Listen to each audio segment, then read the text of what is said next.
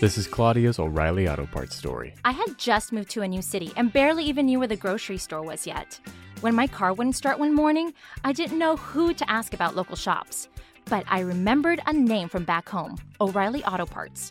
I called and they pointed me to a great mechanic just down the street. Now I feel a little more at home. oh, oh, oh, O'Reilly Auto Parts.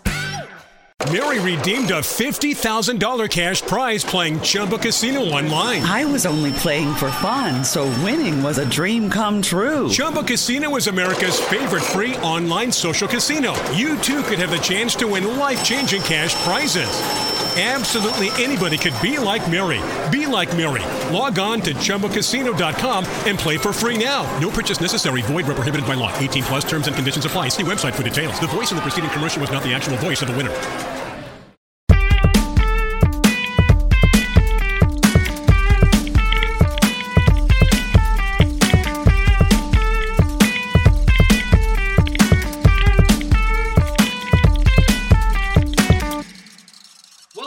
Ladies, gentlemen, boys, girls, and that Technicolor rainbow in between.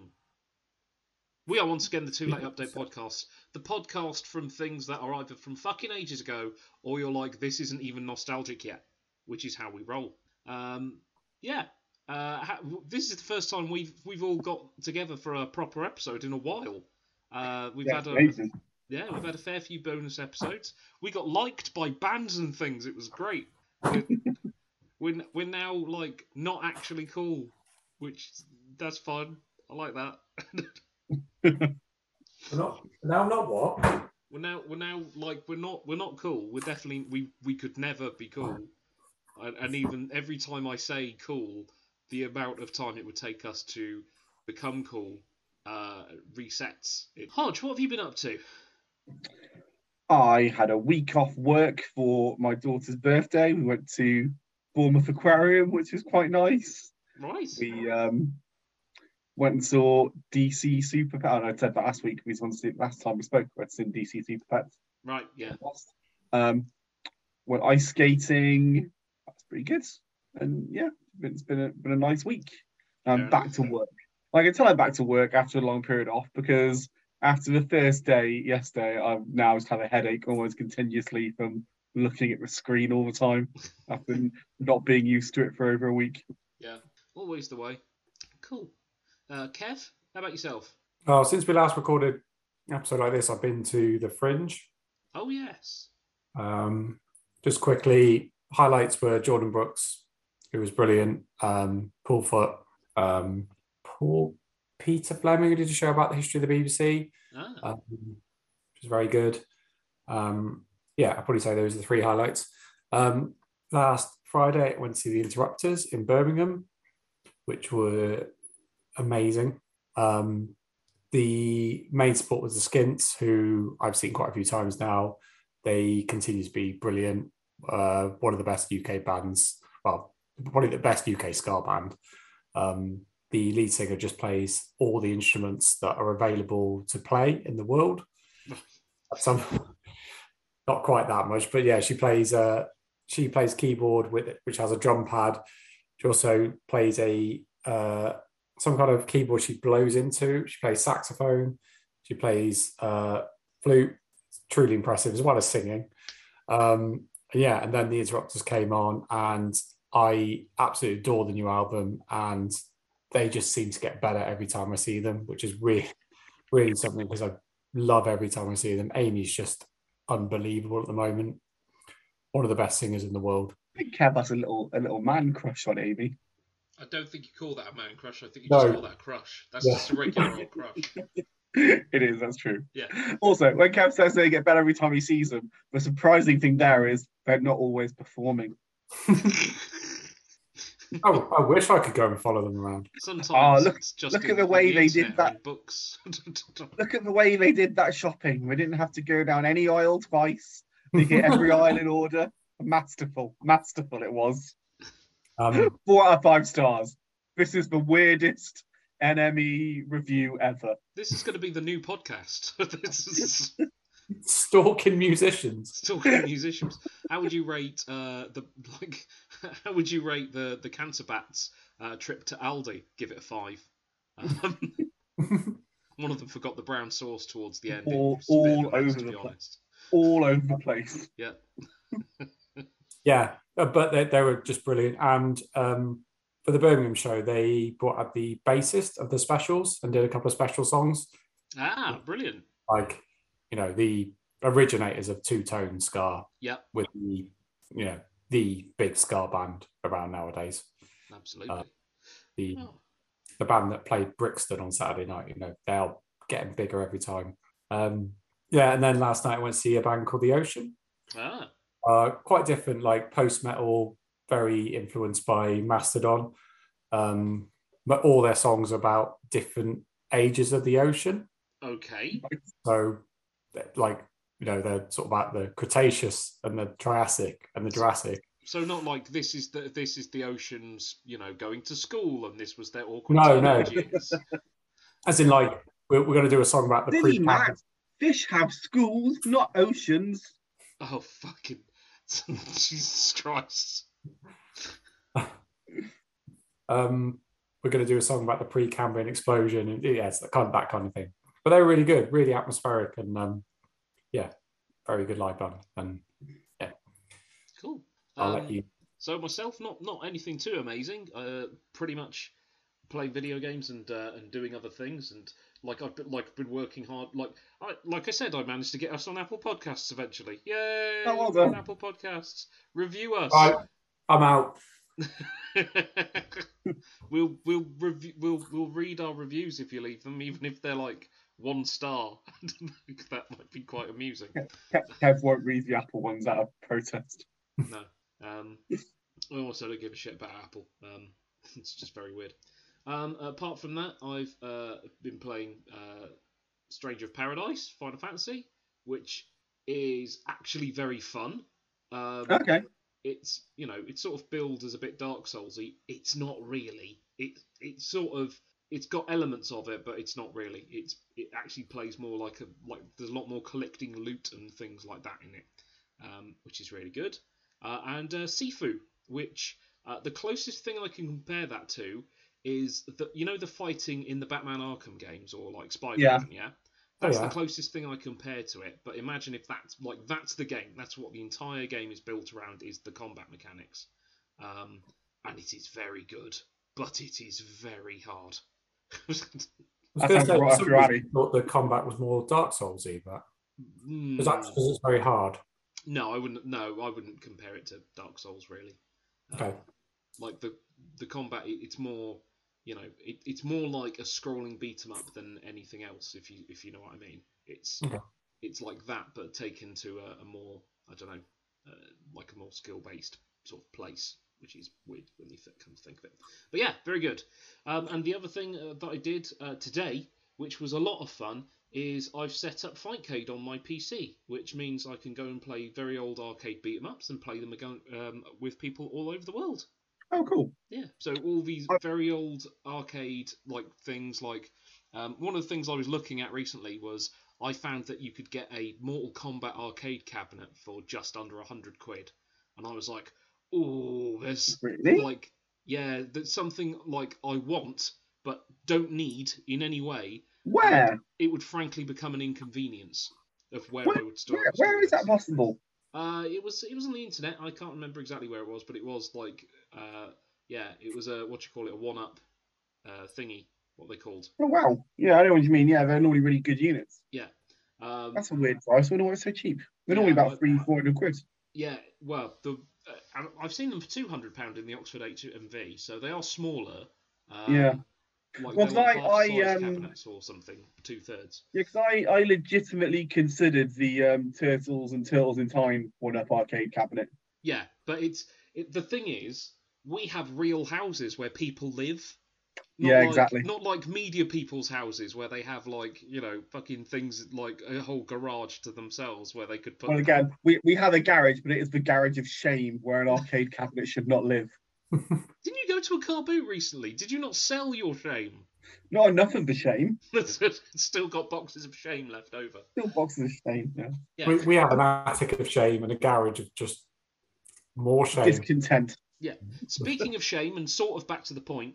So I was, I was, I was sort of looking longingly at that Mortal Kombat 2 arcade cabinet, and since then I've downloaded the ROM of Mortal Kombat 2. Don't tell anyone; it's perfectly legal. Um, onto Fightcade, and I've discovered that Mortal Kombat 2 is a nasty fucking bastard of a game. To like, it is brutal in terms of how much input reading and stuff going goes on. They wanted your money back in the day on those arcade cabinets. Yeah. There was no forgiveness. Yeah. I've um, I have been playing Uncharted Lost Legacy. I finally got around to. Oh, it's good, isn't it? Yeah, I'm enjoying it so far. Yeah. It's very, it's quite different to the normal Uncharted, which I, I appreciate. Yeah. I'm still in the um, India overworld bit.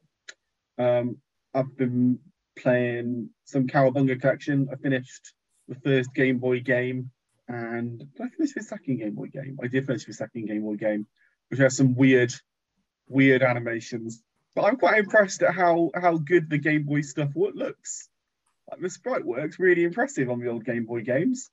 And Yeah, I'm, I've seen again. I, I obviously love my fighting games, and one of the fun things that's come out this week with the Cowabunga collection is that the competitive scene, if you want to call it that, for tournament fighters has kicked off again. Oh, okay. People have sort of realised how broken and busted that game is. How many like how many uh, exploits there are where it's like if this happens, you are now fucked. There is nothing that you are just done now. You lose if this happens, basically. Like, yeah. No way to get And out of it. You're in stun block. You're just going to lose your health, or you're going to get hit. It's one of those two things. Like, yeah. I'll also give a quick a quick shout out to Tinykin, which is a I've been playing on Game Pass. It's on PlayStation and Switch as well, which is like a um 3D platformer where you're a small person from space exploring a human house. But it's also got like a strong element of Pikmin when you're finding little creatures, and some you throw to pick up stuff, some you throw that can blow up stuff. And I'm sure there are others, but I haven't got to yet. Yeah, it looks lovely. I've seen it in, in action, and it looks looks really good. I'm quite interested Yeah. to see how they like. Yeah. It's like 'cause 3D environments and Paper Mario sprites. yeah. And uh, aside from that, I've just, as I keep saying you know, I've been playing a lot of multiverse. Yes. Yeah. cool. And I watched season one of Adventure Time. I finally finished the whole season. It's very good. okay. I, I bought um, the complete series, and I like the quote from Jake, which is the sort of no, was it sucking at something is the first step to kind of being good at something. I mean, he's not wrong. I like to think that that's what our podcast is like. Lovely. How about you, Kev? Playing games wise, well, uh, I'm s- I'm still playing Cyberpunk. I got to quite quite a pivotal bit at the start of the game, but I'm not very far. I'm not very far into it. I've been didn't know busy. you started it. Uh, I started it about I started before I went to ArcTanGent, and then was away for two weeks, and then played the odd odd day, and then haven't been able to play again for a couple of days. So, um, yeah, you see um when the last couple of hours have announced the DLC expansions? yeah. they are not going to be on past gen. Well, I to be fair, this game does look really good. Apart from some of the NPCs, but like it does look good now. It feels like they never should have released it on previous gen. Yes. I mean, yeah, so the, the context you're playing on a PS5, aren't you? Yes, I'm playing. Yeah, I'm playing the PS5. Or I don't know if it's ever become playable, particularly on previous gen. No, it, Well- I mean, playable, yes, but you know, like I don't know, it's it's not it's not good. It's it's still not, you know, but that's Yeah. uh, yeah. I, I- I I think there's still a lot of damage done because like uh, even I felt the need to be a bit shitty when they announced the DLC today and went, oh, you're announcing it in 2023, so it will be playable in 2025. on the PS6. Yeah, on the PS6, yeah. But uh, Um, yeah, the anime series looks interesting though. Check that out. Yeah, I, d- I do wonder if this is the game. If this they just released this version of the game, it might have. Uh, but you know, they. I think some developers need to learn not to just release a broken game. Well, I mean, it, like there are, there are people now who will tell you that Fallout 76 is good. Um, you know, No Man's Sky has obviously gone from strength to strength and is, you know, very very popular. But uh, Yeah, yeah. You only get one chance to make a good a first impression, so Yeah. yeah, you can't fuck it up, unfortunately. Cool. Interesting though. It's like um, it's like Shigeru Miyamoto always says, you know, a broken game is always broken, but give me half a chance and I will sleep with your wife. Fuck. I think uh, I think your Google Translate is broken there, buddy. My favourite thing about that was that it looked like Kev very nearly spat his drink out. Yeah, it did. Yeah, we almost had a spit take, the first audio recorded spit take of of our podcast, certainly, possibly ever. I'm gonna go with ever. Is it? I was I was about to say it's interesting um, that I've sort of got the impression the opposites happened with Halo Infinite, in that people were Yeah. incredibly, Oh yeah, because that's incredibly the bit- positive around about it around launch, and then post launch everyone's like, "This isn't very good." It's it's it's again it's that uh, Homer Simpson running after the meat, you know, meme, isn't it? Oh, it's still it's it's just it's just, the multiplayer's just a little broken. Oh, the, the campaign it's just a little boring. It's just a little boring running after it. It's just a little boring, and then oh, Couch it's co-op's all right. coming. Couch couch co-op's coming. Yeah, and then and now now And people are like, gone. take it off three four three, and then you know. and They're like, well, well, who else are you going to go give it to? You've just bought Activision Blizzard, who have a plethora of studios who would be Like, dying um, to get their hands on that franchise to do something with it. it's like three four three of that guy out of South Park, like, oh, here's the screen player, and it's gone. Yeah, yeah, that's right. It's like it's yeah. Um, which again, it's it's a shame because uh, and someone else mentioned this actually. Um, they said they said that like the Halo universe is a great universe to tell stories in, um, but the games don't do that. The games focus on things which are either arbitrary or feel arbitrary compared to the grander things that are going on in it, which is not good really, and it's been like that since end of Halo Four. So, anyway, right. It's a shame because I actually love Halo and really wanted um, Infinite to be good, but there we go. Um, okay, As much as Phil Spencer did. well maybe Phil Spencer should have got off his arse and done some fucking management then. Yeah. Yeah. Um. Our studios aren't up to scratch. Let's buy more. Yeah. Okay. Uh, maybe we should concentrate on getting the games out that we've promised. More! Studios. How about some more? Yeah. There's also seems to be a lot of people angry that The Last of Us Part One is apparently not worth seventy quid. My response to that is, all right, don't pay it then. like, wait. don't don't buy it or wait for it to come down. I don't like. There's a lot of people who are very angry and want to argue about this. It's like, No, you you do not at any point have to buy this game. No. also, No. the remastered version has been given to you for free. yeah, I, I would say the um the way that game justifies its existence in my mind is all the accessibility stuff it now has, which it's never had before. yeah, yeah. I think that's that's good. Yeah. Okay, so shall we move on to our topic of the day, du Yes. jour? Uh, and this w- this week, this episode, I should say, we will be talking about April 2016. Hodge, would you like to take us through the news of April 2016? Some good news. 1st of April, a new national living wage comes into force in the UK, requiring employers to pay all workers over 25 years old at least £7.20 per hour. I mean, real, re- real talk though, I didn't realise that was good really because Kevin and I both worked at McDonald's since we were 16 and got paid at least that, if not more. No, we didn't. What were we on? We were on like four pound. Yeah, yeah, mate. You'd, you'd been on like four pound, five pound if you were very lucky. Yeah. Yeah, we we'd have been on like it would have been three pound fifty, four pound Yeah. Why did it feel like we were on so much more money than that? because of inflation. Everything was cheaper. Yeah, because Yeah, you I lived think at your parents, you didn't pay bills, so Yeah. you always just what happens as you get older, you forget things. And that, that's why everyone thinks things were so Yes. much better when they were younger because you just forgot everything. I mean, in all fairness, you were talking about days where, um, I mean, the cost of alcohol was quite cheap in pubs because Yeah. people were like doing these, like, you know, when at the nightclub when we we we used to grow up, they sold fifty p pints on Thursdays. Yeah. yeah. Um, so yeah, if your if your wage is seven times that, that does doesn't feel too bad. I wonder. actually. I wonder what they pay now though, because they were they were a good.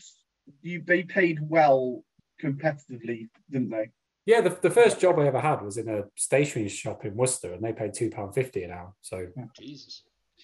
Yeah, oh, double up. Okay, okay, cool. Uh, moving on. Um, 6th of April, the 2016 dog microchipping legislation comes into force, requiring every dog in England, Scotland, and Wales to be microchipped if they are over eight weeks old. Northern Ireland were already on the ball and did this in 2012. Good job, Northern Ireland. A sensible law that took too long to come in. Yeah. 10th of April, junior doctors strike over the pay disputes enters its second day. Over 5,000 operations and procedures are postponed. 15th of April is the start of the slippery slope to where we are now. Yeah. The EU membership referendum campaign gets underway in the UK as both sides prepare to persuade voters with lies to decide whether they want to leave or remain. With the EU referendum when it took place in June. The 16th of April, thousands of people take part in a protest against austerity cuts in central London, including the Shadow Chancellor, John McDonnell. I mean, you'd have to really, wouldn't you, Shadow Chancellor? You could barely go, yeah, this looks all right. Um, 26th of April, a jury, this, I mean, this, and this was a long time coming as well. A jury at a coroner's court in Warrington declares the victims of the Hillsborough disaster of 1989 were unlawfully killed. I mean, that took years to reach a resolution, isn't it? Like, way too long, really. Yeah. Um, junior doctors go on strike again, this time including those providing emergency care for the first time. um, So a lot of, of social, you know, things going on. Yeah. Some some really important stuff. Again, I just uh, just to sort of say, I I was thinking 2016 didn't go. That, that was a year like it felt like the worst year ever until 2020. Yeah. Uh, uh, Prince actually died this month. did he? Yeah. Oh, Um, I, I I sort of remember there must have been like something that basically bummed us out, apart from the EU referendum being um, announced. Um, but yeah, Prince died, um, which was very sad. Yeah. um, one of the biggest biggest pop stars of all time, and most one of the most talented musicians. part Yeah. jockey, part elf, all prince. yeah. Um, so yeah, that was a yeah that happened a lot in 2016. You know, I think up to the, I think um, Lemmy actually died at the end of 2015, but Lemmy, Bowie, and Prince died very close, to, very very close to each other. Which Yeah, I remember that. three icons. Yes. Sorry, didn't mean to bring anyone down. That's all right. You just, you know, we had the appropriate reaction to that. What else were they going to be? Good for like, yeah. it, you know, that's yeah, that was very sad. Like to, to lose those incredibly talented people within such short space of each other. You know, people who are just like titans of their respective fields is yeah, it was- and and I suppose this is also the thing. These are you know, this is the era where since the 60s, uh, you know, pe- these people have been solid foundations of popular culture, basically. Um, and now we're now they're starting to age. you know, the reality of that fit, sits in. There won't always be a David Bowie or a Prince or a, or a Lemmy or you know whoever your favorite famous person is. They won't be around forever. And it's why collectively as a nation, our hearts leap into our mouths every time we see the name David Attenborough in a news story. Yes. Ah. Yeah. Yeah. Everyone goes, oh, it's all right. It's all right. It's just done something, another good documentary. It's all right. It's all right. Uh, Frozen Planet 2 is coming. Good. Cool. So, Um, shall we move on to music? Uh, yeah, we can do that first. Yeah. Yes. So, Kev, are you going to take us through music? Yeah, yeah, I, that's, that's that is my area of expertise. Indeed. So, I it, no particular order this month. There's just the order I found them. Yep. Uh, so the first one I put down is Weezer, the White Album.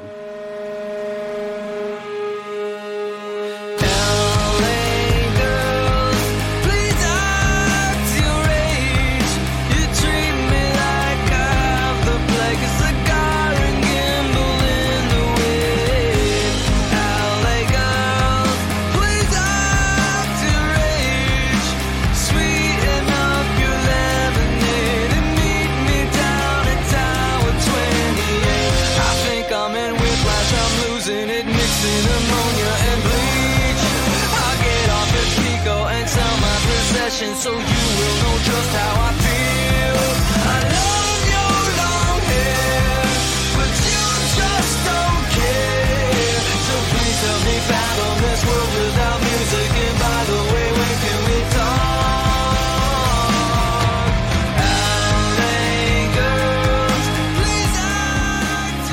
Um, a fan of this album.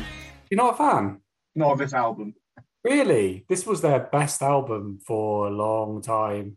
Um, it, and it yeah, was- but I think the I think they had so many Duff albums that even the best album in a long time isn't a particularly good album. no, this album's really good. It's just they Agree to differ. okay. Um, fine. I mean, if I, I wouldn't have probably put a bad Weezer album on the list because, uh, yeah, they, they Weezer had a rough 2010s, uh, and I think this is probably the only only good one.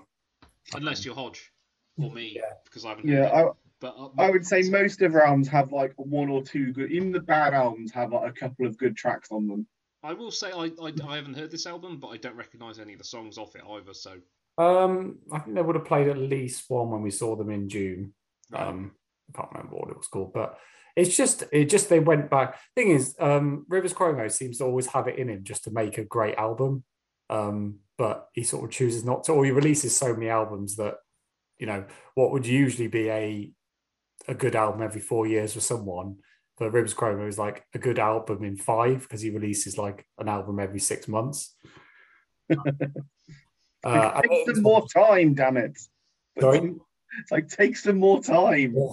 I think he just has to release stuff. I think he's just compulsed. So, um, yeah, I yeah, I think this album's great. Um, I didn't actually listen to it at the time. I listened to it a few years later. And I was like, this is brilliant. This is just Weezer doing what Weezer are great at. Just great, um, you know, great rock songs. Nothing and out, mess around with anything. Just wrote great songs. Um, and yeah, I but I was surprised haven't, that you didn't like it, Hodge. I've got nothing to add. Sorry. No? Any particular reason you didn't like it? I can't remember. I just remember it's been a long time. I can't remember the last one I liked the full Weezer album, to be honest. Have you listened to? I don't know if you'd like OK Human. Um, that's the um, acoustic one because I really like that. I normally like acoustic versions, so I'll give it a go. But It's Yeah. not acoustic versions; it's an acoustic album. I might, I might do. I don't know. I, I, it's just been a long time since I really liked like all of the Weezer album. Fair Oh. enough. They've done a. They've. I mean, is, is it? Are they at the risk of doing an Aliens and then are being more bad Weezer than good Weezer? They're always good live, even when I haven't enjoyed any like particularly like albums for a few years. I've always enjoyed seeing them live. But I'm wondering if their album output, the balance is tipped. Um, possibly, but I, I think they know what to release, what to play live. So I don't think it matters. No, no, exactly. That's what I'm saying. I've I've always enjoyed Weezer live, and when I haven't enjoyed that output at time. I think if they They're good performers though, which you know really helps. yes, they are excellent performers. I, yeah, it was great seeing if them you, again um, a few months ago. I think if they released albums every like five years and they were bad, I think you'd be a bit more. Mm, that's that's not great. You have to wait like fifteen years for a good album, but you tend to have to wait five or six years and you get a good one. Um, Mary redeemed a $50,000 cash prize playing Chumba Casino online. I was only playing for fun, so winning was a dream come true. Chumba Casino is America's favorite free online social casino. You too could have the chance to win life changing cash prizes. Absolutely anybody could be like Mary. Be like Mary. Log on to ChumbaCasino.com and play for free now. No purchase necessary. Void where prohibited by law. 18 plus terms and conditions apply. See website for details. The voice in the preceding commercial was not the actual voice of the winner. Lucky Land Slots asking people what's the weirdest place you've gotten lucky? Lucky? In line at the deli, I guess? Haha, in my dentist's office.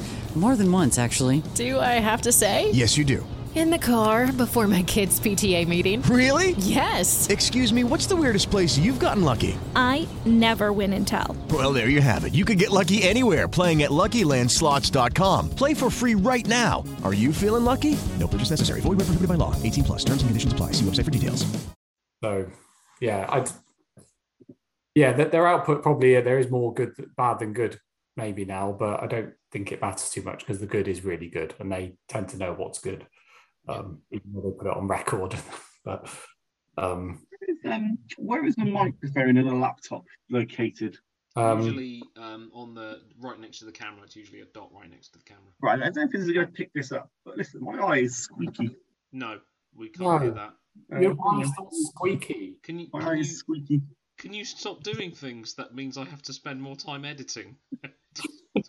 So you've got to keep What is this? sounds like I'm just having a breakdown. Yeah. I my eyes squeaky. Um, I'm upset, Kev, because I don't like his Weezer White album, so I'm gonna make my eyes squeak now for his music. yeah, I'd it's interesting. Like compared to, is it, have either of you heard the new Muse album? No. Um, it's funny they've become a comedy band all of a sudden. what? So that's what it's beginning to feel like. Yeah, it's uh, pretty bad. Um, but Muse just seem to release bad albums now. Whereas I think Weezer, there's always the promise we'll get a good one. May take five years, but we'll get a good one. Um, shall I move on? Yeah, let's yeah, can do. What's next? So the next one is now probably a sad one. Uh, broke up last year, Oh yes. um, and there were a lot of people's like one of the uh, a lot of people's favorite UK new UK bands the last sort of between 2015 and 2021. So it's Black Peaks and Statues. Yeah. Um, so this was their first album, uh, and a lot of people were absolutely blown away by it.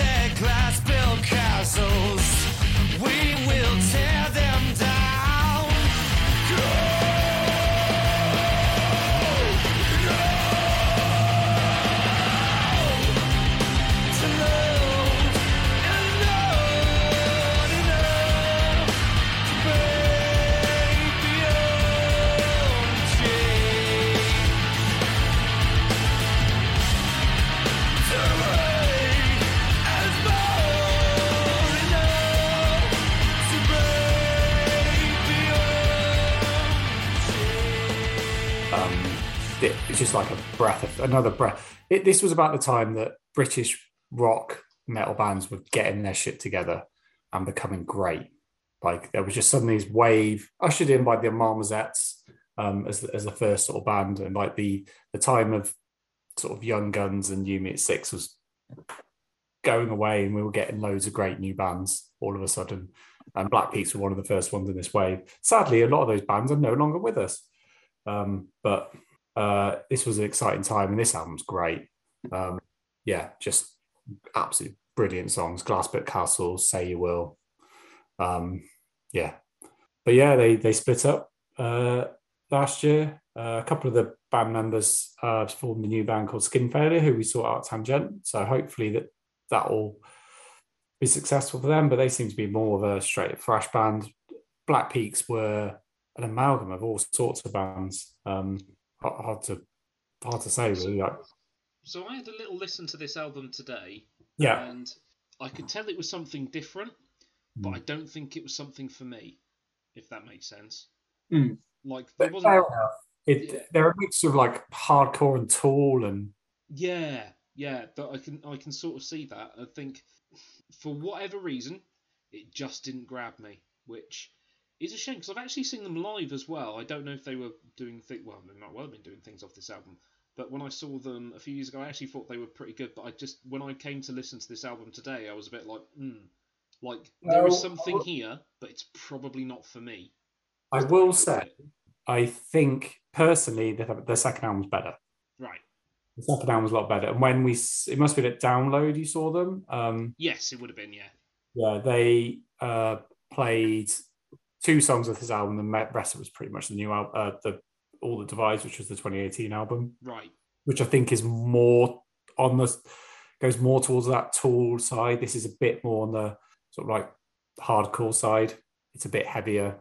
Um, it's a bit rawer, and yeah, they you know expanded the sound for the second album. Um, I know some people prefer this album. Some people prefer the second album. Um, I'm in the, the second album camp. Um, but yeah, this was a it was really exciting at the time. Yeah. Um, and Will Gardner is just phenomenal on it. He's such a great singer. Um, so I'm hoping his new band we get to see a bit more of the stuff he did with, with Black Peaks, but we'll see. Yeah. Um, or do you know Black Peaks? Not particularly. Not particularly familiar with them, I don't think. I, th- I I think you've tried them before because I remember you having a conversation with Dan and you, and you said you went to see them and again you bounced off them. I think. Yeah. I, That I- sounds like something I would do. Yeah. This might this might all be bands that Hodge doesn't like this week. Well, I- well, I don't know. I, we'll- we'll we'll go through it um, because the the next the next My next one Hodge doesn't like. Does I he like- I like- this? I like one song by them, and then I think they are a novelty Christmas number one album band gone too far. No, no, no, no, no, no, no. I think that's completely We- unfair. We, we, yeah, are that, that, was, that wasn't fair, Matt. You're right. Yeah. we are talking about a controversial band. Uh, Zeal and Ardor. No, What? no, we're talking about Babymetal. Oh, Babymetal.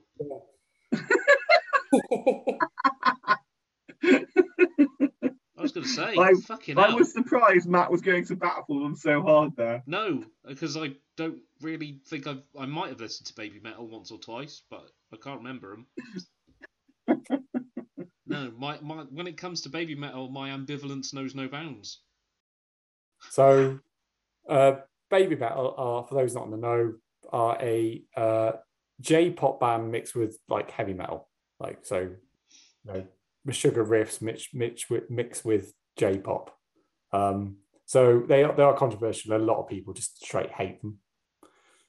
Is Um, it just because is- those people are like Hodge and they're a little bit racist? That's that. Let's cut that.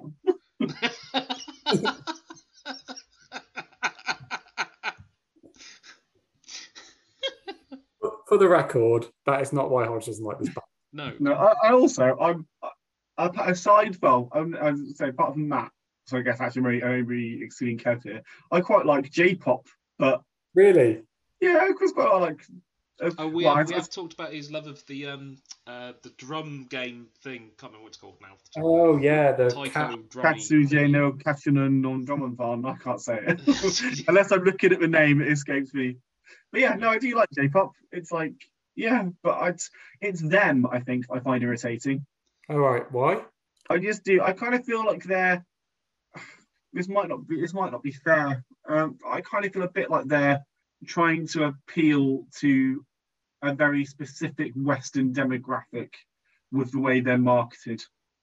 Do you think they're metal for anime fans, basically? Yeah, they're there for like I might have to People listen who to more want- Babymetal then. they're there for like the, the tentacles and schoolgirls crowd.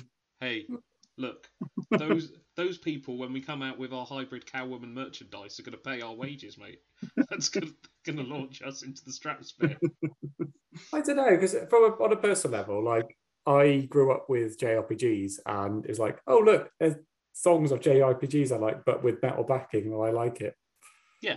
Okay. Um, yeah, I, I mean, I like this band. on paper, I should like it, but I, for something I think it's damn I don't like. Um, yeah, I, I think this is their best album.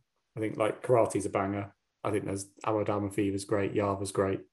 Um, yeah, I don't mind Gimme Chocolate, but that's it. Uh, yeah, that song that song's pretty good. I think I I think I don't think it's good enough to be on this album.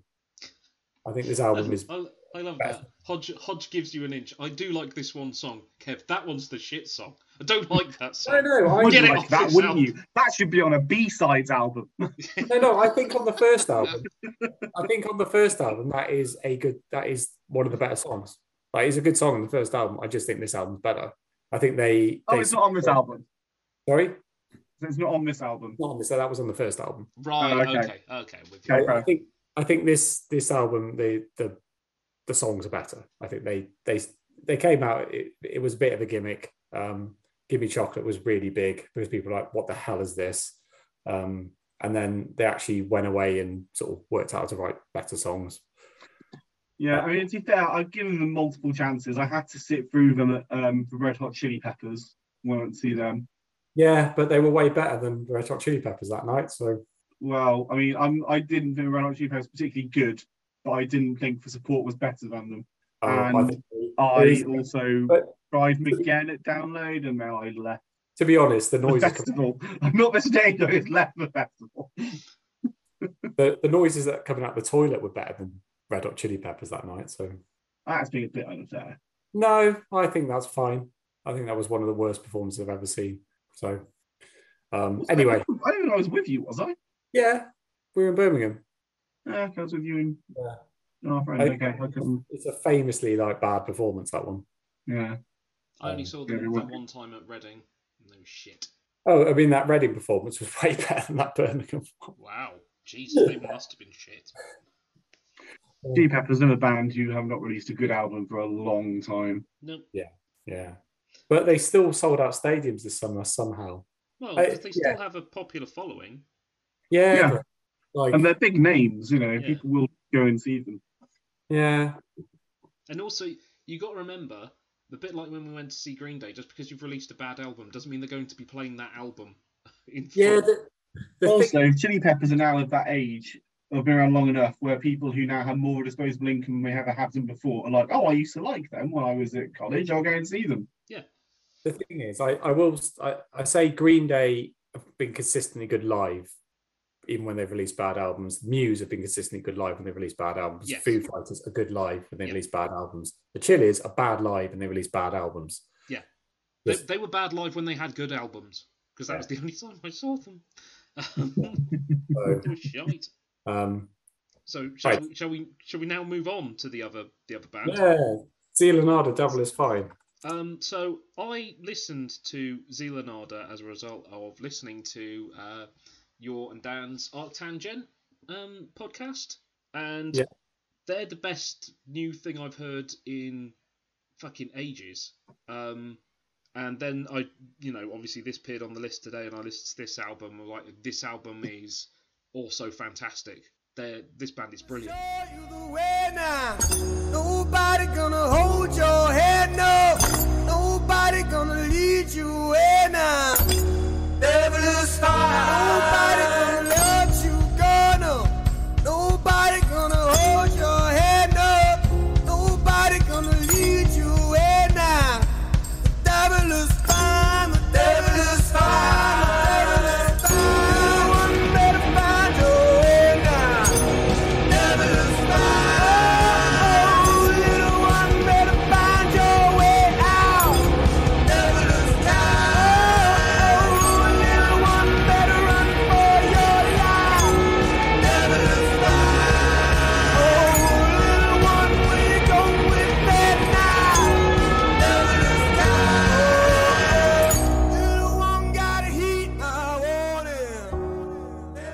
Yeah, and this is this is their weakest album.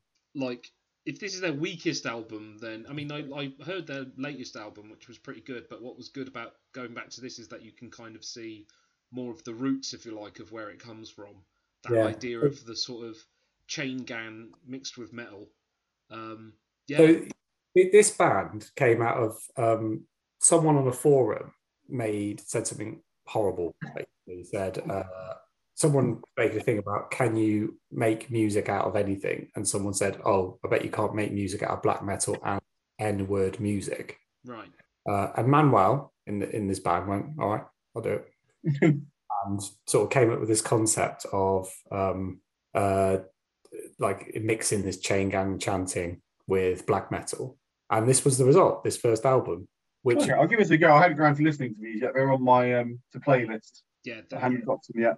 I'd, I'd be interested to know what you think. Um, like I, the second album, rather because I this I think I described to someone. It's like uh, the second album. Sorry, not this one. Um, but I did describe it. It's like if your favorite alt rock metal bands from the '90s did did a te- did the soundtrack for Tetris Effect. That's the only way I could think of to describe it. Um, Which, this which a album bit more- catch should I go with? I'd go go with the second, and then go back to this one, and then the the third one adds in a lot more blues and Stranger Fruit. yeah, Stranger Fruit. Um, because this one, like Devil is Fine, Blood in the River, phenomenal. I don't I don't think it's quite as well rounded as the second album, but that's fine. They just came out with a um they they mashed the the genres and there's like people like, how have you done this? Yeah. Um uh, but yeah, the the second album's a step up and the third album's even better. yeah, it's it's. Uh, I, Uh, I, I, this, this is like the most uh, exciting band I've heard of in a very long time. Where, and again, it's just that thing of oh, I will I will listen to this after listening to you and Dan talk about it. It's like yeah, this is fucking brilliant. It's the sort of thing that I want to show want other people to listen to. Do you know what I mean? It's that sort of yeah, have a listen to this. You like let me know what you think of this sort of thing. Yeah. Yeah. So this this made an impact. I think the second album pushed them further, and then the the third album, I think they're they're heading places now. They really are heading places. They played. Uh, they they supported Meshuggah on their latest tour, so they got to play the Royal Albert Hall. Yeah. Um, they were the band of the weekend at ArcTanGent. They're headlining the second stage at Bloodstock next year. Uh, they're playing. The, the, I'm going to see them in Bristol in November, hopefully, and they're playing the same venue as Turnstile did just before the pandemic, and now Turnstile are like That might be me going for at least a day at Bloodstock then. Well- like, yeah. come come to the gig in Bristol. Yeah. Um, yeah, this this band's phenomenal. Uh, everyone should get on them quickly. And the the black metal thing, like, it's not as pronounced. So if you're not into black metal, it's it's a flavor of them. It's not all of them. Mm, yeah. I, uh, in thing fact, is so I mean, you've got the chain down chanting, you've also got the soulfulness, and then you you you know, there's no re- the, screaming adds to the songs, but it's not much of it. Yeah, So- I, I I tend to bounce off a lot of black metal, if I'm Mm. honest. And also, you have to check every black metal band to find out what level of racism they're on. Because some of them, yeah, like I can imagine someone reading something in a forum where they use the N word and he's like, oh, one of these, yeah. No, it, I think it was Manuel. Was just, um, I mean, Manuel was like, "I'll prove, I'll prove you wrong." Yeah. Um, yeah, uh, you know, you you insult me saying that word, Yeah. I will do something. I'm going to prove you wrong. So, um, yeah, Manuel's amazing. Yeah, but yeah, Um, as are the, the other singers in this band, they're just phenomenal. It just, yeah. Um, anyway, Cool. So, uh, next up, Deftones. yeah, I, I put this in. Have either of you listened to this album? Nope. No. Uh, it's just another good Deftones album, I think. Um, I don't really listen to the Deftones, to be honest. No. Sorry? You don't. Uh, well, if you're going to listen to Deftones, start with White Pony. If you're, um, yeah, th- this is a good one. Um, yeah, it's not much more to say really. Um, Before you bring up the next one, Cam, can I just mention that ordinary, right, the, the pattern with music is that you put on this list album, not popular albums, but albums that you like. So you, you oh. know about them, is normally what happens here. And there's nothing about what you're about to say, what the next album is, which makes me think this is any different. I don't actually know this album. I've listened to the uh, more recent one. I wondered if you two had listened to it because it was. I know it's like it's a big album that came out this month, The album is Beyonce Lemonade. and it's like one of the milk, biggest. milk albums. lemonade round the corner, chocolate's made. I don't think that's. her. That's how it goes. That's that's No. it. We need to be very careful because people fucking love Beyonce. I'm gonna we're gonna get a, D- we're gonna get a, a, is it a DMCA strike down for my rendition of that song. We are Yeah, that song that I'm sure she does. Yeah. That's all the time, I all the time. You can't stop her. Yeah. I don't think that's the song. Definitely the song. No. No, I, I don't think it is. She wrote it. She did. Beyonce wrote the Milk Milk Lemonade song, did you? Yeah. Right. Um, Give, give me five minutes, then check Wikipedia. You'll see it's true. I'm not going to find that's true. Um, I will say I'm looking at the track list. I don't I don't recognise a single track off this. Um, A- I- I Apart from the know it's title track. One of the biggest albums the last decade. I, and neither of the three of us have listened to it. I like her uh, album from this year. It's good. Oh, the- here's the thing. It's it's just. I mean, what? I- I just don't listen to Beyonce. It's not my, my. It's not the music I listen to. It just That's isn't. fair. Yeah, I don't even think he dislike Beyonce. I would just, I would just never think I should listen to that Beyonce album. No, you know, it's it's it, it's not a case of distinctly avoiding. It's just a case that Yeah. you know we don't listen to popular radio a lot. I wouldn't have thought, particularly not this time. And this time I would have been in South Africa. um, so Well, we didn't listen to popular radio this time because every time you turn on the radio, someone famous would die. yeah, that's right. Someone famous would die, or politician, or people are making ridiculous decisions with their voting. That's what was happening. Uh, Which one of you had one of those Twilight Zone radios that was causing this? Probably Yeah. me. Like It'll either be like uh, someone's dead, or somehow Donald Trump is still got a chance to be president. What Yeah. what was happening? How, how is this happening? How have you allowed this? Um, right. Do you want to go for the singles and albums? Oh yes, let's have a look.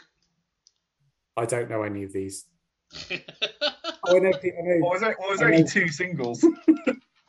Are they Um, off the Beyonce album by any chance? no. So the first single, which was number one from 24th of March up to including the 14th of April, was by Mark Posner. Posner? I don't know how you say that name. And that was I Took a Pill in Ibiza. Right. So They pronounce it Ibiza in the song, so I listened to it earlier, so I've never heard. Is it And is, it's, is it about taking drugs or it's not it's not a bad little song, you know. It's not drugs to someone else or probably not the style of song you think it's going to be when you hear the title. Okay. is it Um, is it like a um like an acoustic love song? It's um no, it's it's um by an um uh, I can't remember what his name is, but it, it's by an old man on a banjo. Is it? When I took a pill in Ibiza, bing, bing. Ah, Is it like George? no, no, no, it's definitely not that kind. I, but I, is- want, I want to hear the the George Formby version of this song now. George Formby, that's supposed to be cool. Do you know what? He's more famous for his grill these days. Um, anyway, uh, That's a different person. I know, I know that. I'm joking. I just like Roger's brain, like all things of the past sort of smush up. Well, Beyonce released an album called Lemonade. you remember? You remember that Christmas? All the kids wanted one. All the kids wanted a George Furby. George Furby. that, named after that famous boxer. with the grill. Yeah. Um, but no, I mean, yeah, it's it's not a bad little song. That Matt cut it in. It's all right. if if Matt hasn't cut it in, that's because Matt listened to it and thought it was shit. Yeah, yeah, that will be the reason why. It's all right. Yeah, And then there will be One a one dance. pause, and then it will me, be me, and then it will be this conversation. it'll be be a, it'll be Matt cutting himself in. It'll just be Matt going no, or like or Matt doing an Arrested Development voice going Matt did not cut it in. Probably is using all the jokes. I can't do these things now, or can You I? can Matt, you have the power. You can cut any of this out. I can cut whatever I like. I'll cut you, bitch. Joke's on you. I am cutting it in.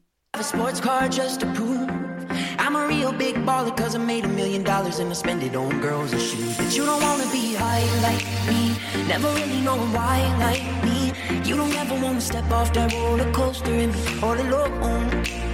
You don't wanna ride the bus like this, never know who to trust like this. You don't wanna be stuck up on that stage singing, stuck up on that stage singing. Oh, I know a sad soul, sad souls, darling. All I know are sad souls, sad souls.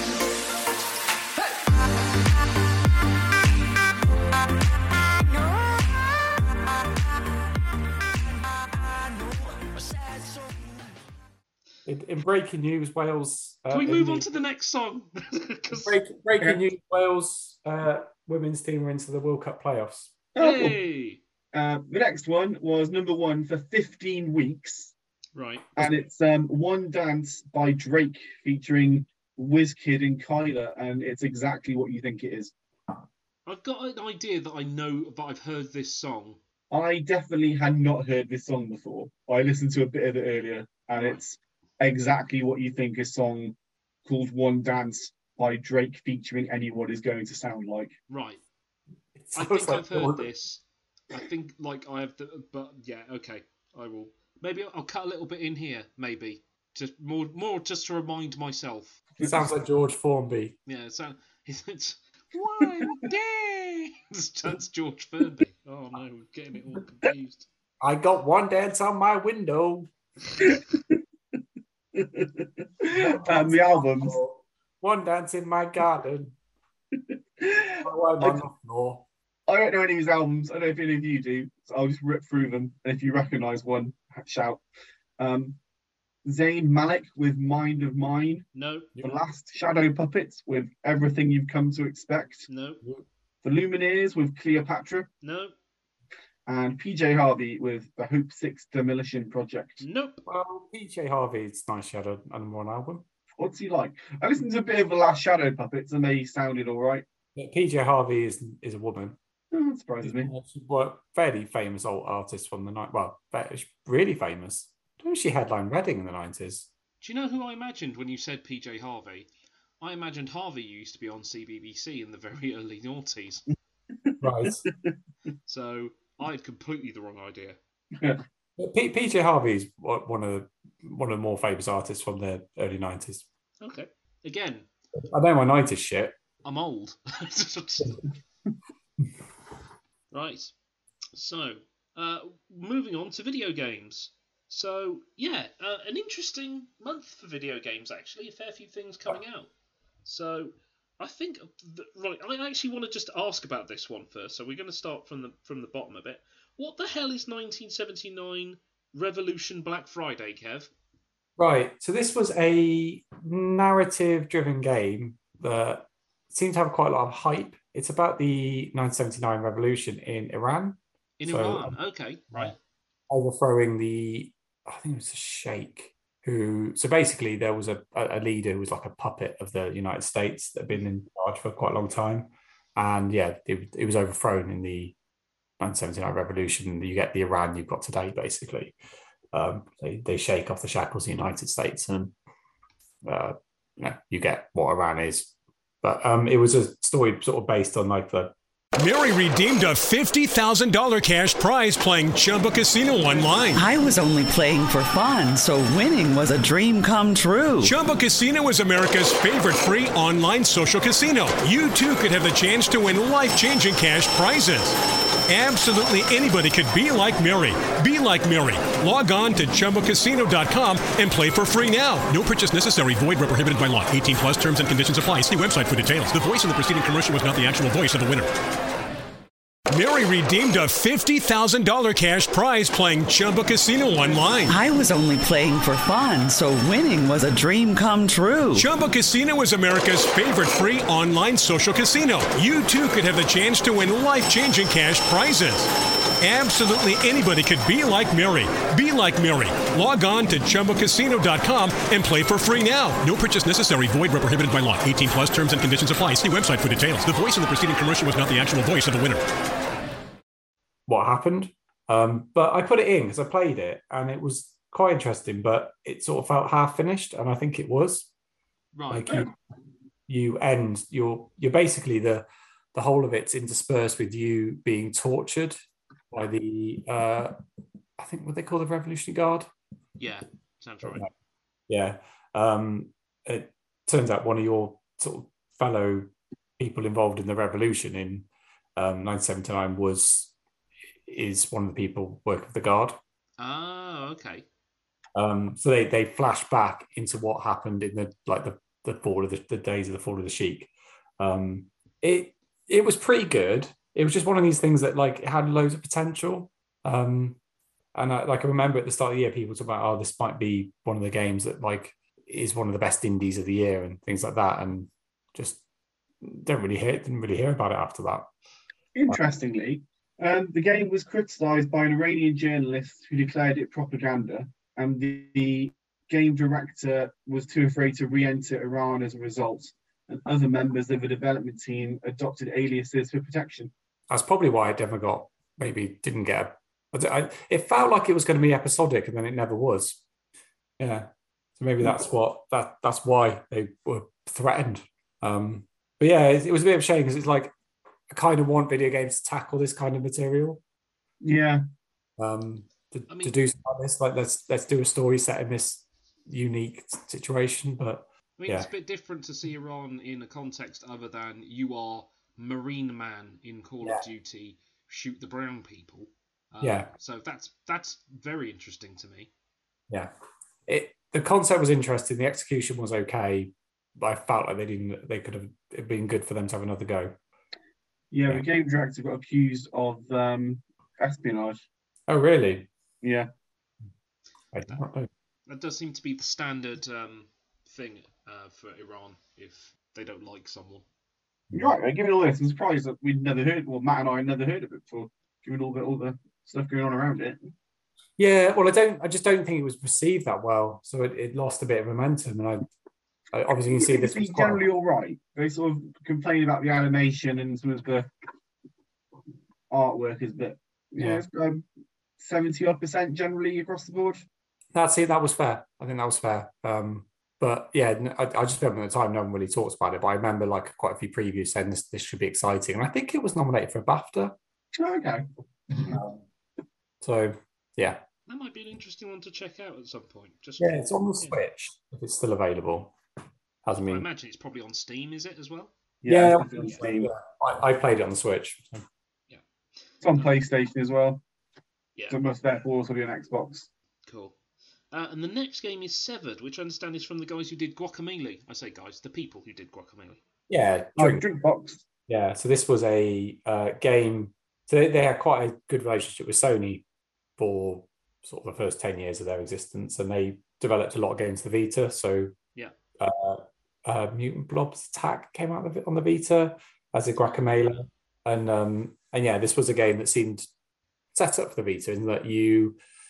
It was basically like a first-person dungeon game, sort of like the old. Um, I, I, Sort I saw it, and, I, and the thing it reminded me of was Ultima Underworlds. Yeah, I mean it's it's that view like Wolfenstein, like the Yeah. first one. Yeah, but I think it yeah older older eighties games where you would go through a dungeon and then you'd come across something and you had to defeat them by s- swiping the screen in certain ways. Okay. Yeah. So it was a good use of the touchpad, which was unique for the Vita because it doesn't very- happen very often, um, and it actually worked well. It Severed was really good. I I played through Severed and I think I got the platinum for it during a holiday to Ireland where we didn't have a TV or anything. I'd sit and play this in the evenings. And yeah, it's it's really good. If you can like play it anywhere, Matt, it's worth a go. It's probably probably on the Switch, I imagine. Yeah, and I think it's on I think it's on phones and tablets now okay. Um, because obviously it was quite an easy port. All right, it's definitely on the Switch. Yeah. Can confirm. Good Cool. check. The, the only criticism is I don't think the story was up to scratch. No, but it was it was yeah, it's fun. A bit more, a bit more of a compelling reason to go round and fight everything would have made it a bit better. I think. Right. Yeah. Um, I, I remember playing it whilst watching the Paralympics that year. It was like sort of specific memory of like, oh, oh, nothing's on for ten minutes. I can get through a little bit of this. So, yeah, um, yeah, it's it's another good game from Drinkbox. Who, but I, have they released the Xbox, the game that's coming out on Xbox first this year? 'Cause I don't think I think they have. and I don't think anyone cares. No, and they they should do because Drinkbox have been a very reliable studio, haven't they, for quite a while now. Yeah. What game was that? Sorry. Uh, So check. Oh, I have. It was Nobody Saves the World. It's out now on everything. Right. Okay. I don't. I think it's sort of come and gone that game, hasn't it? Might have Yeah. released. Might have released. You know, at the time where other big games did or something. It released in April this year. Yeah. It might also be why. You know, some of these games I'm hearing about for the first time, like Severed and 1979 Revolution, because there's yeah, there, there's a lot other games that we'll get onto which just would have taken up my headspace if you see what I mean. I know we're not talking about Nobody Saves the World, but it's it's um also that's been well reviewed. Like Yeah, generally speaking, between yeah eight out of tens, nine nines out of tens. Yeah. In fact, the in, in a bucking of the trend for most reviews, IGN seemed to give it the the worst review it got. But yeah, Too much water. yeah. Um, You so can't I'm- make I'm- I'm- because we started, I'm now going to go up the list rather than down. So, All right. s- speaking of, of uh, seven out of ten games and s- too much water, um, the next one we are actually in the period of the Wii U. So I think this is our first Wii U game that we've talked about, possibly. Might well be actually. Yeah. Um, A very brief window where we talk about Wii yeah. Yeah. Um, it's Star Fox Zero. And Star Fox Zero has the has the heart of a game which could have been really good yeah, had they not tethered it to that gamepad mechanic. They made up for it. yeah. Um, someone decided at some level that what you really need when playing a uh, Star Fox game, which is about high-speed fighter pilots, for it to be incredibly slow uh, and a casual Sunday drive. That that was my impression of this game, and it's it's one that I've never really been able to shake because they decided. You've not that- finished it, have you? Huh? You've not finished it, have you? Oh no no no! I only played a number of demos. um, of it. Okay. and, So and it- that was it- that was how I made my decision of this is incredibly slow. And we talked about our, you know, Star Fox 64 on our best Nintendo, you know, uh, N64 games, and it's like compared to that, this is glacially paced. I would disagree with that um, because I don't think it's as slow as some of those demos made it out to be. Right. Um, it certainly wasn't anything. That's not something I remember about the game at all. It being slow. What I remember about it is it was finicky trying to use the gamepad to target things Yeah. because it wanted you to line up on the screen and then go onto the gamepad to make it a more precise shot. And it, I can see what they were going for, but it just didn't really work, and that's what made it feel slower. Um, having to faff around doing stuff like that, so it is slower than Star Fox 64 because it has to give you time to do these things, but it's not. I don't remember it as being overall a slow-paced game, if that makes sense Right. Okay. but then it also has like a, a, a level which is second only to the Star Fox 64 Independence Day level, which I can only describe as being a, of a mixture between Power Rangers and the Death Star trench run. So like it's you're you're you're over a, what is essentially a battle station. So it is the Death Star, Right. full of trenches, and you're meant to be flying your ship down these trenches to take out um, pylons, I think it is, or something. Meanwhile, on the top of the space station, Star Wolf have turned up, but their ships all turn into panthers and apes and things. Right. Of course they do. So yeah, you're like flying across this space station trying to take down their transforming mechs, whilst also trying to fly into all the crevices to take stuff out. It's a great level, which yeah, not enough people got to play because of everything else around it. I wonder if this is the Skyward Sword of Star Fox, in that it's not that there is no value here, it's just that a lot of the fun and the interest that you would have of it normally is sometimes overshadowed by the gimmick that they are trying to push. Yeah, I'd I feel. I feel though to make that comparison, I mean, This- no, no, I'm just saying Skyward Sword probably does it better than Star Fox Zero does. But they've got similar issues around Yeah, them. they got similar we issues. had- but we hadn't there hadn't really been a Star Fox game on consoles since Star Fox 64, had there? No, A traditional Star Fox no, game. no, there was Star Fox Assault. Was that on console? That was for DS. That was on it? GameCube, yeah. No, that even that wasn't a proper Star Fox game. It had all the on foot stuff. I mean, Star Fox Assault, not Star Fox Adventures. No, no, Star Fox Assault had all the on foot stuff. Right. Okay.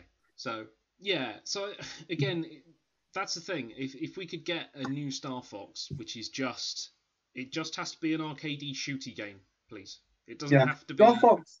Star Fox took the same slippery road as the Rogue Squadron games did Yeah. because they you know added on foot stuff and things that attracted fo- away from what was the main draw of it. Yeah. The disappointing thing about this was this was all Nintendo had for like Yeah. 2016. But, the, but they, in all fairness, they'd basically given up on the Wii U at this point. So this it was this, and I think they released some sports games later in the year, but they were gearing up, which I, I, I think it was more yeah th- this would have been this would have been the last attempt to make the Wii U viable because this would have come out and then I think Oh. later in this year uh, Mario Maker comes out and No, Mario Mario Maker- Maker is insanely popular but Yeah, not enough to. but not enough to shift units not enough to No. warrant buying a Mario, console Mario Maker came out in 2015. yeah Yeah, so it, Yeah, this, see, this was sort of one of one of the last big Wii U games, left but yeah you know, I think they it also came with Star Fox Guard, which nobody talks about or remembers. what what is Star Fox Guard There you go. See, if you bought it, you could buy it together with it, or you could buy it separately. Star Fox Guard um, featured Slippy and his uncle or someone, and it's a bit like Five Nights at Freddy's, but with Slippy, where you've got um, use the, the gamepad to go through different security cameras, and you have to protect something. I, can't, I never played it. right okay interesting Yeah, it was good. It was a good use of the gamepad. You were basically choosing which which video feed you were going to switch to the main screen. That is a quite good use. Like I was just thinking, if you did, if you did Five Nights on F- at Freddy's on the Wii U, that would have worked really well back in the day. Like, Yeah, yeah, it's described as a tower defense game. yeah, interesting, cool. the one last thing I'll say about Star Fox Zero, the last thing is it's um anime style animated advert is amazing. Yes, it is. Yeah, it's really good. Like Nintendo did a lot of these sort of things. Of like, uh, people used to go, "Is this the start of a TV series?" And Nintendo went, "Yeah, no, no, it isn't." A bit like the Pikmin shorts and, and stuff. Yeah. Well, Pikmin shorts are also a lot Yeah. of fun, but And this the, um, this this it? trailer thing is above it. Yeah. The, the other thing about this game is that when it was initially revealed at E3 the year before, they, they sort of came out as puppets, and everyone was like, oh, maybe it's going to be like a puppet style Oh, animation. yeah, I forgot. No, no, because that would have made it more interesting. Yeah. Okay. Yeah. Uh, the next next game on the list is Dark Souls 3, which I have definitely played. I would imagine neither of you two guys have played this. Which one is this? I mean, it, it's Third Dark one. Souls, and it's the third one. Um, Okay. this is my favourite of the three Dark Souls games, I would say. Um, Elden Ring is kind of where the series has evolved into now, but this is when it was pretty much straightforward, and it's it's and that's probably why it's my favourite of the three original Dark Souls games because of all of them, this one is the most straightforward. It doesn't do too many things. There's not a lot of where do I go as much in this one as there are in um, in the first two Dark Souls games. Um, it, this is the one I played immediately after kind of getting hooked on FromSoft games, but after playing Bloodborne and sort of going, oh, oh, I Dark- got good. And That was Dark Souls 3 back in the habit. back in the habit, yeah. Uh, back in the habit of getting good, son. Um, yeah. Uh, of you know, uh, it's it's really interesting in terms of its story and that you are basically it's basically the end of the end of the end of the apocalypse. It's like like uh, the whole story of Dark Souls is that at the end of every era, someone will either link the flame, which basically causes a new age of fire and life to start, or they will leave it in darkness, basically. Um, and Dark Souls 3 basically takes the view that you you're it's like trying to recycle a universe over and over and over again, and each time it gets um, remade, it's like uh, it just becomes an echo and it becomes a, a shell of its former self. Like And- like copying VHS tapes. Yes, yes. It's like the world the, the world you live in is now a copy of a copy of a copy of a copy of a copy, basically. Was this the one where I heard about some DLC for this? I think is it the one where there's like a DLC that's revisiting previous things? Yeah. Yeah, Yeah. that sounded quite interesting. Yeah, because it's uh, and again it's it's I mean it, that's that's why the story is interesting if you're there because it's stuff like you know you visit people from the past games but they're slightly different. You visit scenarios from the past games and they're slightly different. Um, and that's kind of been a theme, but it's like in in Dark Souls 2, it was like you run across an area, you go, hang on, this is like that in the first game, and now it's like, oh, you can actually see the ruins like piled onto each other of the previous ages. So it's it's a very interesting game in terms of its like the mechanics is just straight Dark Souls. They the mechanics in these games barely change that much. Elden Ring was is probably the biggest jump because, uh, funnily enough, they added a jump button. Um, but in in this game, it's more you know it's if you like the combat in Dark Souls, you'll like this. Um, and I would also say it's probably the most of the three main Dark Souls games. This is the most accessible of, the, of them, the easiest one to get into. So yeah. Uh, Hodge has just left. He's just gone. It's from That's software. I can't be fucked with this. Goodbye. That's put a message. Uh, yeah, one of his daughters woken up. yeah. No worries. Yeah. But yeah. So uh, won't won't keep anyone too much because it's again I think someone's hit the nail on the head with Dark Souls uh, or with those From Software games. They're always going to be a nine out of ten, or you just don't like them and can't get on with them. Like that's like that's the thing. You if you if you like these kind of games, they're always nine out of ten. And if you don't like these kind of games, then you're instantly going to bounce off them. It's it's the equivalent to like you know like like any sort of uh, art, I would say that's hard or or requ- like requires more effort to get into than just pick up or listen or something that wants you to do a bit more. There we go. Cool. Yes, Ready to move on? we are. Yeah. Okie dokie.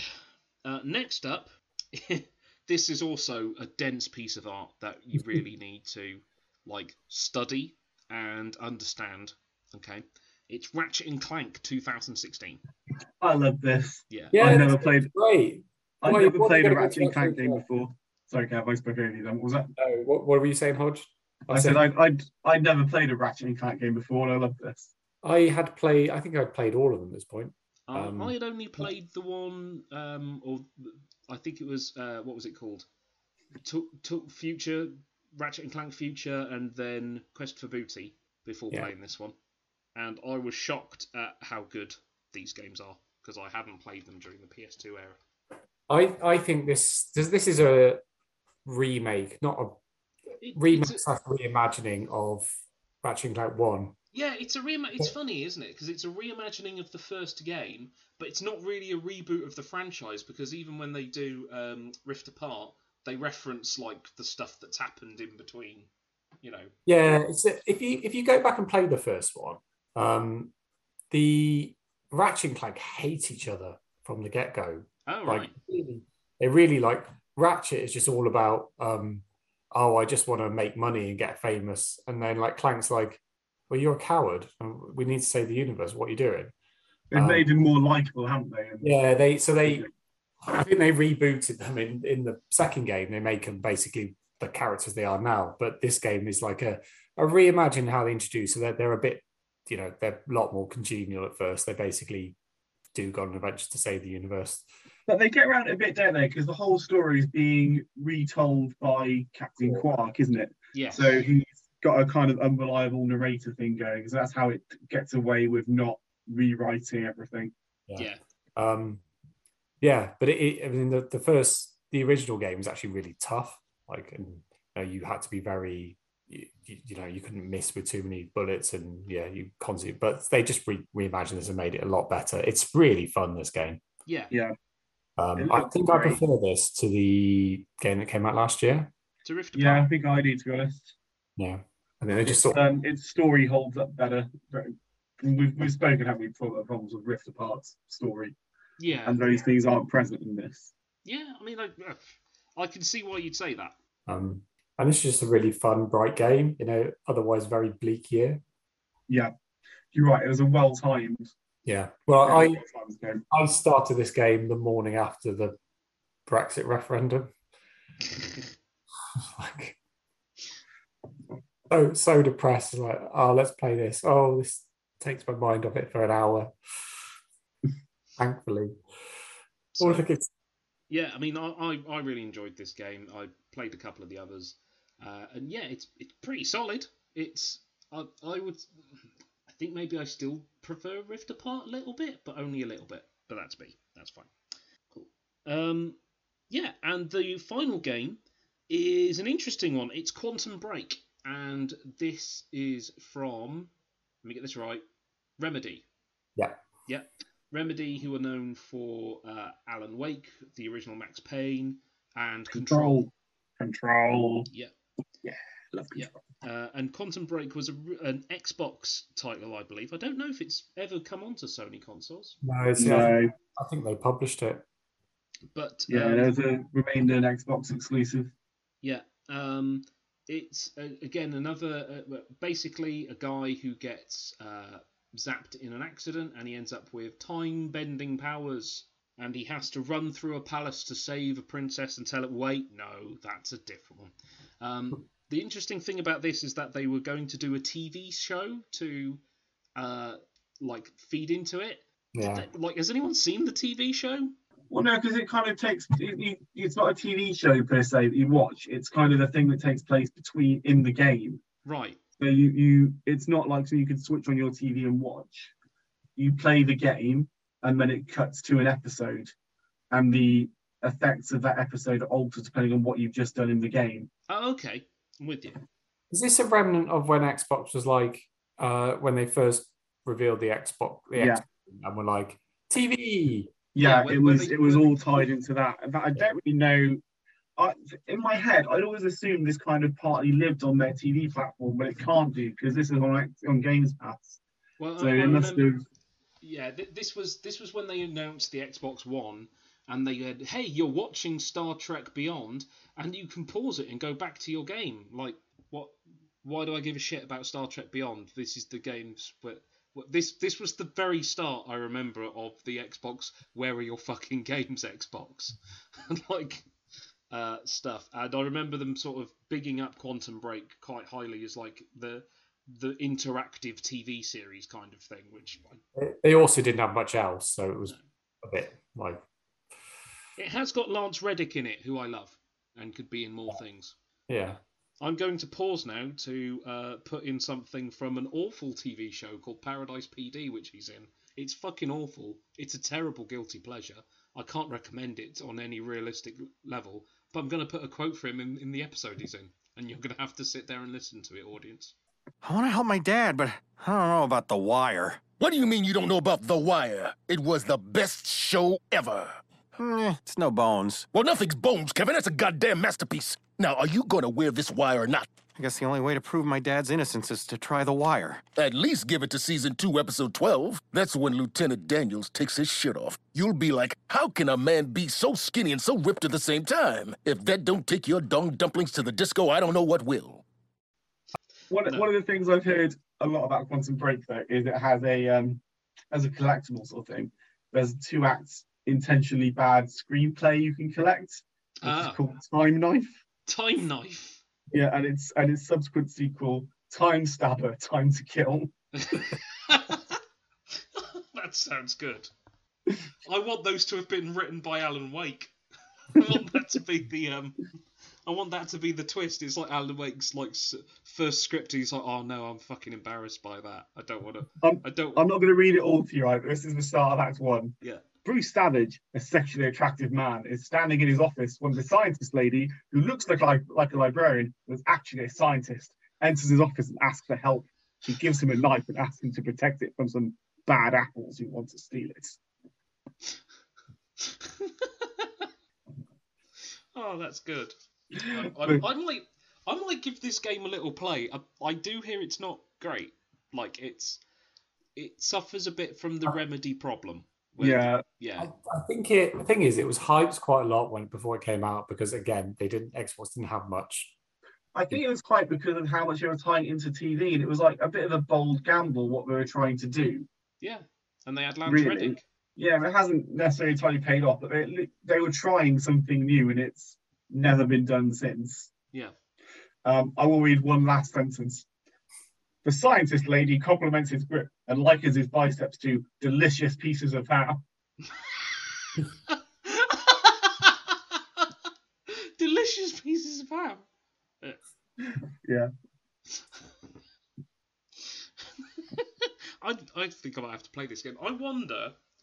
it- might be one of those things I've missed. I wonder if the uh, events of this are um, yeah, like mentioned in Control because they've done themselves a great favor because they can just talk about any weird shit that happens in other games in Control in quite coded ways, can't they?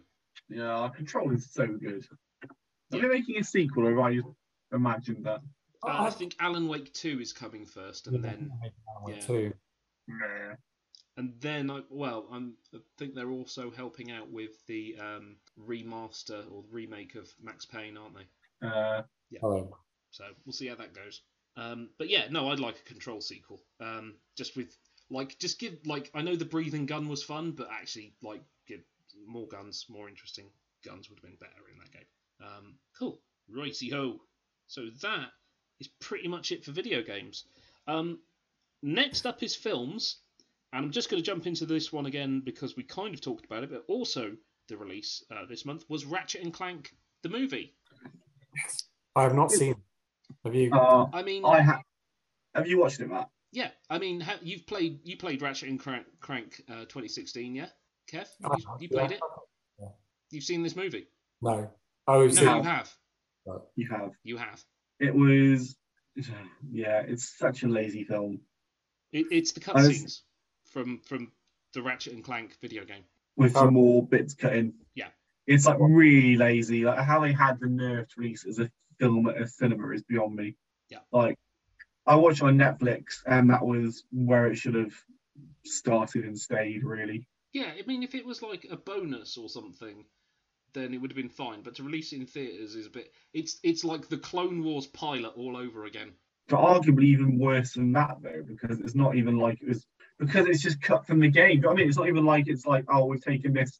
It's taking episodes and putting them at the, at the cinema has become a thing in more like yeah over the last few years, hasn't it? Like that does happen with big event TV. It goes to the cinema as well, Yeah. which is fine. It's like a nice thing to do. But that wasn't what this was. This was just Mary redeemed a $50,000 cash prize playing Chumba Casino online. I was only playing for fun, so winning was a dream come true. Chumba Casino is America's favorite free online social casino. You too could have the chance to win life changing cash prizes. Absolutely anybody could be like Mary. Be like Mary. Log on to ChumbaCasino.com and play for free now. No purchase necessary. Void where prohibited by law. 18 plus terms and conditions apply. See website for details. The voice in the preceding commercial was not the actual voice of the winner. well, we've already made all these lovely looking cutscenes. Why don't we just make a few more and whack it at a cinema and try and get some hype for the game? But I, I think in a way, this film is partly to blame for why people, I think, overlooked Ratchet and Clank, the remake or reimagining, because Yeah. it left the re- film reviewed so badly that the game got some of that taint on it Yeah. Yeah. from people who, you know, the more casual audience. But I remember the not. I think people before the game was released were a bit ho hum on it. I think they thought it was like a bit of a cash in. I mean, that that's because that's what it was. It's a hundred. they thought it was a bit of a cash in, and like, oh, why are they remaking this? And then it, the reviews came out, and they were very glowing. So I, I think the game, uh, I think the game did pretty well. yeah, that's I mean that's for us who read reviews and are all over it. I think to a general audience, like the film tainted it. I don't know if a general audience would have even noticed the film. Well, it had review. It had reviews in like you know, the Guardian and other what, what all newspapers reviewed the film. None of them reviewed it. Yeah, favorably. but I, I don't And know. film reviews are given more prominence than game reviews, or certainly they were at the time. Yeah, but I don't know how many people actually like. I mean, if you relied on Guardian reviews to go and see films in the cinema, you wouldn't see anything. They hate. No, no, no. Guardian was a bad example. I mean, it was in newspapers were reviewing this film. Is the point I'm trying to make, really. Yeah, I, I think the thing is, they probably they they probably released the film around Easter because if you release a animated film around Easter, you will get some people to go in because kids. Yes. Yeah. That happens. That happens. You and I have both seen DC Super Pets because kids. Yeah. Yeah. Yeah. So you know that's that's why they did it. I don't know. It probably didn't make much money because it you know people probably came out and said it wasn't very good. There was no word of mouth. Um, but yeah, I, don't- I don't know. It probably should if- if they if they'd have made a good film, they probably would have sold more games. Yeah. I think there was enough goodwill towards this game that it didn't really matter. And plus, Insomniac, it was a weird time for Insomniac 'cause they just released uh, what was that game on the Xbox? Oh, Sunset Overdrive. They just released Sunset Overdrive, which reviewers seem to like, but no one played. Um, and it was like, oh, well, they've gone away from Sony. They're trying to break out on the sale. They've released a couple of games. I think one was published by EA, and they released like a a 2D Metroidvania. Like, well, what's going on with Insomniac? And then they released this, and people are happy with it. And then suddenly at the E3 this year, they were announced as developing Spider Man. Yeah, and um, they've now been bought by Play- PlayStation. well, yeah, that was after Spider Man, wasn't it? But it was sort of like I think this time was a bit of a this this was Insomniac had had a funny few years, and I think this was like, oh yeah, we can still make great games. Um, so Yeah. But yeah, Anyway. okay. The next film, speaking of. Okay, The Jungle Book. I imagine this is the live action remake? this is the live action remake, yes, Right. which was all right. The King Louis song is incredibly creepy in this, as it's sung by um, oh, who is it? Christopher Walken. Yeah, it's it's very creepy. Yeah. I mean, But yeah, you're right. This remake was pretty good. I thought I quite enjoyed the Jungle Book. Yeah, it's not it's not quite a remake of the Disney film. It's there's quite a lot different. The, the ending's quite different, isn't it? Yeah. Yeah, it's It's sort of supposed to be more like. It's supposed to be somewhere in between the Rudyard Kipling book and the Disney film. It stands apart as its own thing, which cannot be said for a lot of other Disney's other live. I'm doing bunny ears live action films It's true. of animated classics. I mean, it, it's true. You could say it's not a one for one remake like the Lion King one is, or the Aladdin one is. Pretty much is, where it's like I don't even know why why you've done this. Yeah. Well, because Uh, they, they made money. Yeah, they do. It's because the Alice in Wonderland films made a load of money, and then they thought, well, we'll do it with loads of other ones. Well, if you remember, we traced this all the way back to 101 Dalmatians, didn't we? A few Yeah. episodes ago. Yep. It was just held back by tech. Hmm. Was our tinfoil idea. Yep. And then and then we get um the proper Avengers 2, Captain America Civil War. Yeah. Yeah. It- well, this this should, probably should have been titled Avengers Three, to be honest. Yeah. Well, Um, yeah. Or they could have not have had Age of Ultron. You need you. But my only problem with Civil War is I kind of feel like I kind of feel like it does this story a disservice. Like I kind of wish we hadn't got to Civil War so quickly. I really like this Civil War storyline in the comics. I just feel like they hadn't introduced enough characters yet, and it had, wasn't given. If it was done now, you'd have like all these accompanying series and stuff. It would be given the scale it needs. Whereas it's just kind of all over a bit quickly. yeah. That's quite a complicated way to do it, though. Plus, I think they need they needed to split the Avengers up prior to uh, Infinity War. Yeah, I I, I know think- what Hodge is saying though, because at the end of at the end of Civil War, the Avengers are divided, and then they just kind of get back together again. Like Well, just, it, like mm, Thanos is a massive threat that you Yeah. can't really. yeah, but that's what I mean. So it's like so they're divided for all for the space of like what one film, two films. Yeah, and all the cool stuff that happens during the comic run of Civil War, like never stood a chance of happening because they did it so early in the MCU. Yeah. Yeah, but Like, you know, I know they wouldn't have done it, but you don't get to have like Spider-Man and Mask and all the reactions to that. You don't get to have like the, the younger heroes having like causing the problem in the first place. yeah, I'm just saying it could be. it could- it. I enjoyed it, but I wish it had been done later. If they'd have done it now, though, you wouldn't have had Cap versus Iron Man. You can't say that because everything would be different. Who knows what contracts they'd have. No, we can't assume that. the reason they did it then was because they probably knew at that point that uh, Robert Downey and uh, Chris Evans weren't staying on for too much longer. It's like, well, we'd rather do it now. Plus, I think it makes sense. I, I, No, I, I, I think You're- I, you're- I, I think you're you're- actually right from a lot of like. First of all, it's worth saying the film itself is bloody good. Yeah. Yeah. it's a really Yeah. good time and it's really fun. Um, they do a lot of really good things. Like they they set up uh, new characters like Black Panther and Spider Man pretty well. Um, they they establish a decent reason for um, the uh, like the, for the team to split. Um, Yeah. I think you know I do wish they'd maybe gone a little bit harder on the whole. Like I I think the your mate killed my my mum and dad plot line is a bit. I, like I don't think that adds to it. I think that detracts from. It should be a war of ideals. Of I think this is the right thing to do, and I think this is the right thing to do, and those are the ideals we're split on. Not your mate was a brainwashed super soldier who killed my mum and dad. Like Yeah. I, that only I- comes in, I- you know, comes in at the end. yeah, The, the the split happens earlier. The the the actual the, you know the air, airport fight happens earlier, and it's the that that that bit only comes in the last twenty minutes.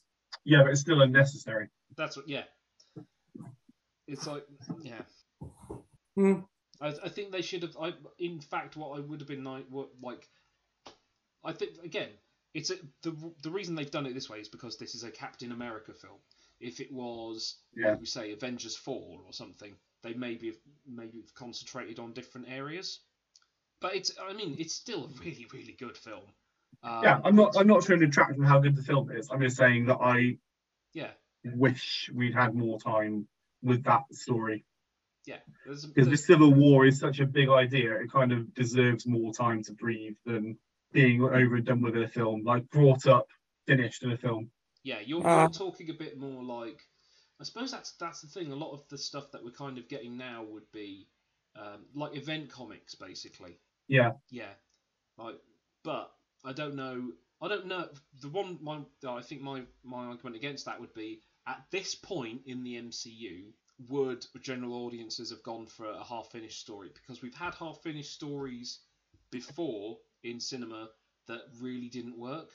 Um, like I'm just thinking about like the Matrix films, like Matrix Two, where it's like that that story wasn't finished, or uh, Pirates of the Caribbean Two, where that story wasn't finished. In fact, thinking about that, it's fucking amazing that they let them do the end of Infinity War the way they did it.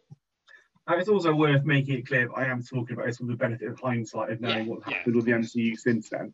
Yeah. Like obviously at the time I would never have said, "Oh, I wish we'd hold on to this a bit longer." It's just now you can see how things blossom. Kind of, you kind of can't help but think, oh, this could be even better with more time to explore what was going on and If the other they- characters involved. And Yeah, if they if they'd done it now, where there would probably be like two competing TV series, like Team Iron Man and Team Captain America. yeah, Yeah, which would delve into it a bit more. But that's but but that's but you know doing Not it the and, world we like live this is the way you do it as a one shot film. yeah, yeah, totally. I'm not. And again, I really enjoyed it. I'm not detracting from how good this film is. Also, the I think the villain is good in this one, and he actually just completely succeeds at what he was aiming to do. Yes. He Yeah. just- yeah. I was. I'm not strong enough to take down the Avengers. I'm just gonna mess with them. It's kind Yeah. of funny because for like three films in a row, the Avengers pretty much they don't lose lose, but they kind of lose. So um, you know, uh, Age of Ultron leaves the team in a worse state than when they started it because they And a lot of people dead. yeah. Um, because they now have, you know, the, basically it's that kind of thing of, oh yeah, superpowered people are dangerous happened basically in, in Ultron, um, which is why they end up with the Sokovia Sokovia Accords, and then you get uh, Civil War where, you know, uh, Zemo wins basically, he accomplishes his goal, um, and then you have Infinity War where of course Thanos wins, Yeah. which Yeah. is it's a it's a weird route to take where you know it's almost like they win in their individual films right the, the avengers and the, and the characters win in their individual films but they start losing in the big picture which is actually kind of interesting to go back and look at it Also, that- you could, you could add to that Thor Ragnarok, in which yeah they Yeah, yeah, of course, yeah, Hela, um, Asgard up. Asgard.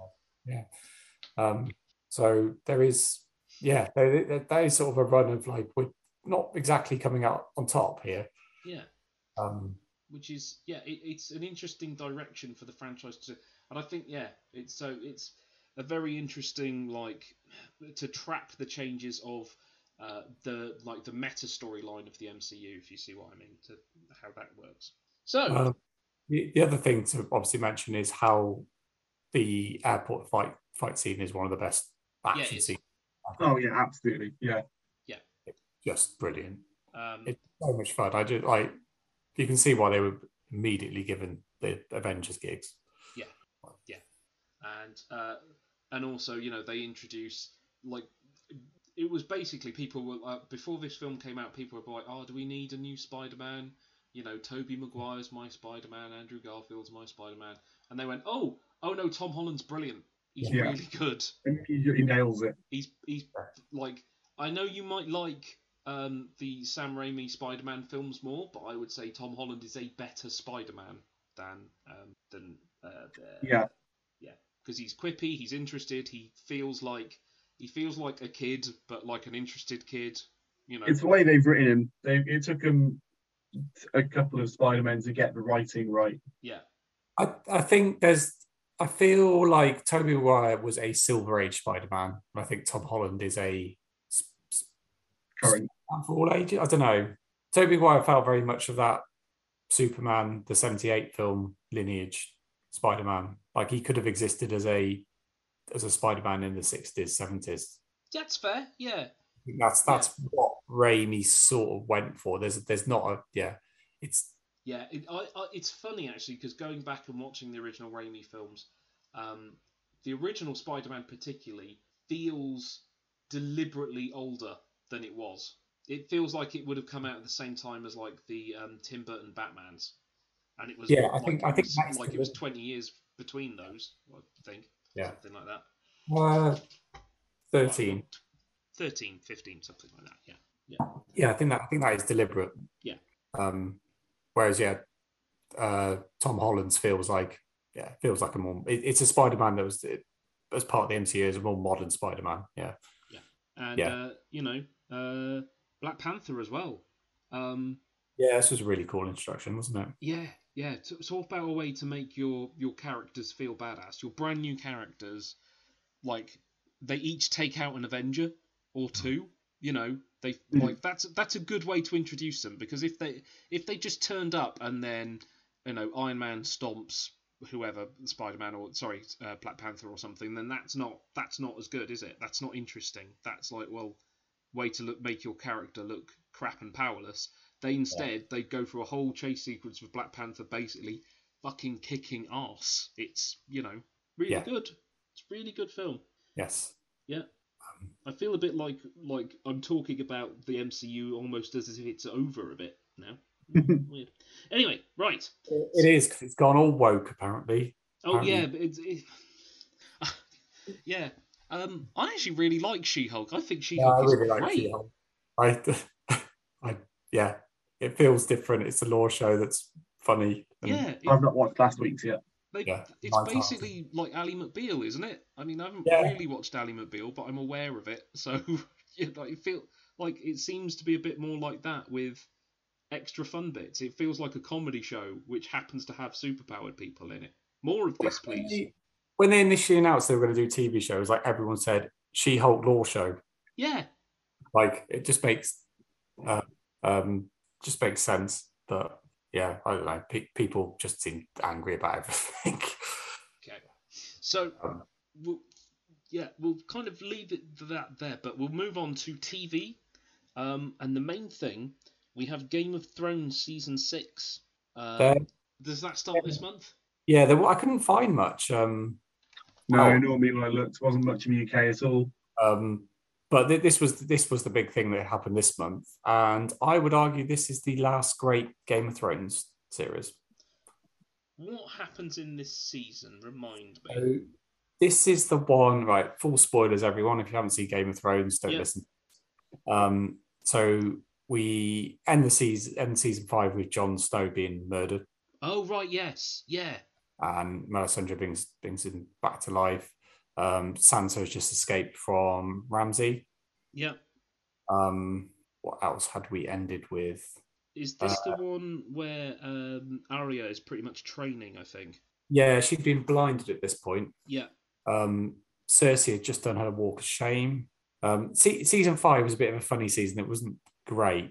Um, so they they bounced back. Oh, and Daenerys had um, been taken off by Drogon, yes, wakes up and sort of lands surrounded by Dothraki.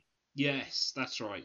And they're like, they're like, uh, you're you're now like You go to live, you go to live with the widows. you're gonna w- live with the widows in their big hut that they have, and that's it. within, within a few episodes, she has uh, set fire to all the leaders of the Dothraki and like got herself another army. Yeah. Which at the time was really cool. It's like, oh, Daenerys is back. And then you realise like there's a lot of the time she just seems to solve her problems with fire. I mean, like she's a complete Mary Sue, really. Seriously, if that was like, if, if like, if, if that had happened, I'm sure people did. If that had happened in a TV show that was released in the last three or four years, people would be calling her a Mary Sue, because it's just code now for I'm a misogynist. I only want to see boys hit each other or something. I don't know. Don't know what your problems are, guys. Um, Um, so this this season has the it, like starts to feel like big moments because Yeah. uh, I think we- this is the one where uh, I, I think I remember this now. This is where it starts getting serious. This feels like, um, uh, how to put it, that the stakes are getting higher. Well, they, they'd gone past the books at this point. I think they originally they they slowed down series three, four, and five because they were hoping another book would come out, and then this one they're like, well, it's not coming, so we'll just get on with the storyline. And this one seemed to work. Much better compared to season six and eight, uh, seven and eight, which um, feel felt like they were rushed. Um, yeah, th- this season we finally get Starks reuniting. Yes, yeah, So Jon Jon is resurrected and he meets with Sansa yes, where has met with Brienne. It's like things start to come together. It's like, oh, we're heading towards something now. We're heading towards the end. That- that- the characters are meeting each other up again. Um, yeah, and then we have the like Sansa and Jon trying to take back the North, which I really like the storyline and the Battle of the Bastards episode. I thought was absolutely wicked. Oh yeah, it's the, it's it's it's one of the best things that's been put on TV in the last twenty years. Yeah. Yeah. properly epic. Ramsay's a great villain. Yes, he is. He's such a again utter bastard. Like Yeah. uh, in both senses of the word. But what an utter shit. Yeah. Brilliant villain. Amazing. He, he takes down his dad in this episode in in the season because his, his dad's like, "Oh, I've got another son." It's like, well, Yeah. No. Yeah. Well, not. I've, got, I've got dogs, so Yeah. um, yeah. And he forces the battle by shooting Rickon, Yeah. and then you just get this awesome battle that Jon basically loses. Yeah. He does. Yeah, and Sansa win, wins it for him. Yeah. Because there it's was a a, bit- there was a thought, wasn't there, of whether there was going to be a um like oh are we going to have a king in the north or a queen in the north sort of thing. And Well, yeah, there was the tried to- tension of whether Sansa was just going to let Jon die, basically. Uh, yeah, that that was sort of a question, but it it's sort of more that Jon's Jon's his father's son, where it's like all honor and like we should do things properly, and Sansa's like that doesn't work. No. I've been in this world. We need to do it a different way, and like she forges an alliance with Littlefinger just to uh to win the battle, basically. Yeah. Yeah. Um, there's loads of really cool moments this season. I think uh one weird bit is the Hound coming back. Yeah, that bit was weird. Yeah, with um, uh, Living with Lovejoy. yeah, with, with, with like I fell down a cliff and now I'm in this weird relig- little religious community. And the thing is, the thing I kind of like about that storyline is that that's amazingly tropey. I've seen that from characters like Wolverine and stuff like that, where it's Yeah. like the incredible badass finds himself amid a, a, you know helpless bunch of, of naive people, and then they all the naive people came. I mean, that was Book of Boba Fett did exactly the same thing. Hmm. Book of Boba Fett, where he's uh, rescued by the Sand People, same thing, by the Tuskens. Yeah, Um, we also had Daenerys finally sort of getting at Meereen after about three seasons. Yeah, Um, she, yeah, she, uh, Tyrion doesn't do too well running Meereen, does he? Um, and ends up like full out war, like he's besieged, and then Daenerys just turns up and like, well, I'm going to let the dragons out now, and uh, we, we're going to win a war by fire again. yeah, Um, and again, at this point, you're really excited. Like, oh, she's heading finally heading towards Westeros. We've been waiting for this for years. Yeah. And and then and then the other two seasons happen. Um, um, which I remember yeah, some there were some good moments in season seven, if I remember. But see, yeah, yeah, I think I think season seven was out was good. Yeah. Um, but I think it didn't. They didn't. Uh, might again if we get onto later game, but I think they should have ended season seven with the uh the battle at King's uh, um, Winterfell against Yes. the, Yeah. and then they should have had another ten episode season. yes, hundred percent. I hundred percent agree with that. Yeah, they didn't they didn't everything they they have the battle of winterfell which happens in episode three and they have three episodes to wrap everything up which is like that's yeah, not enough. Um also what happens this season? Oh yeah cersei um tries to destroy their enemies by blowing up the basically the big Oh, yeah. that moment's that moment's fantastic. she's And like then- oh this this weird church weird churchy cult has taken over the city Yeah. oh that i'm gonna set them on fire What was what was the name Really, of gonna- the son who was king at that point? Oh, um, Was oh, it Tom John? No, that's that's close.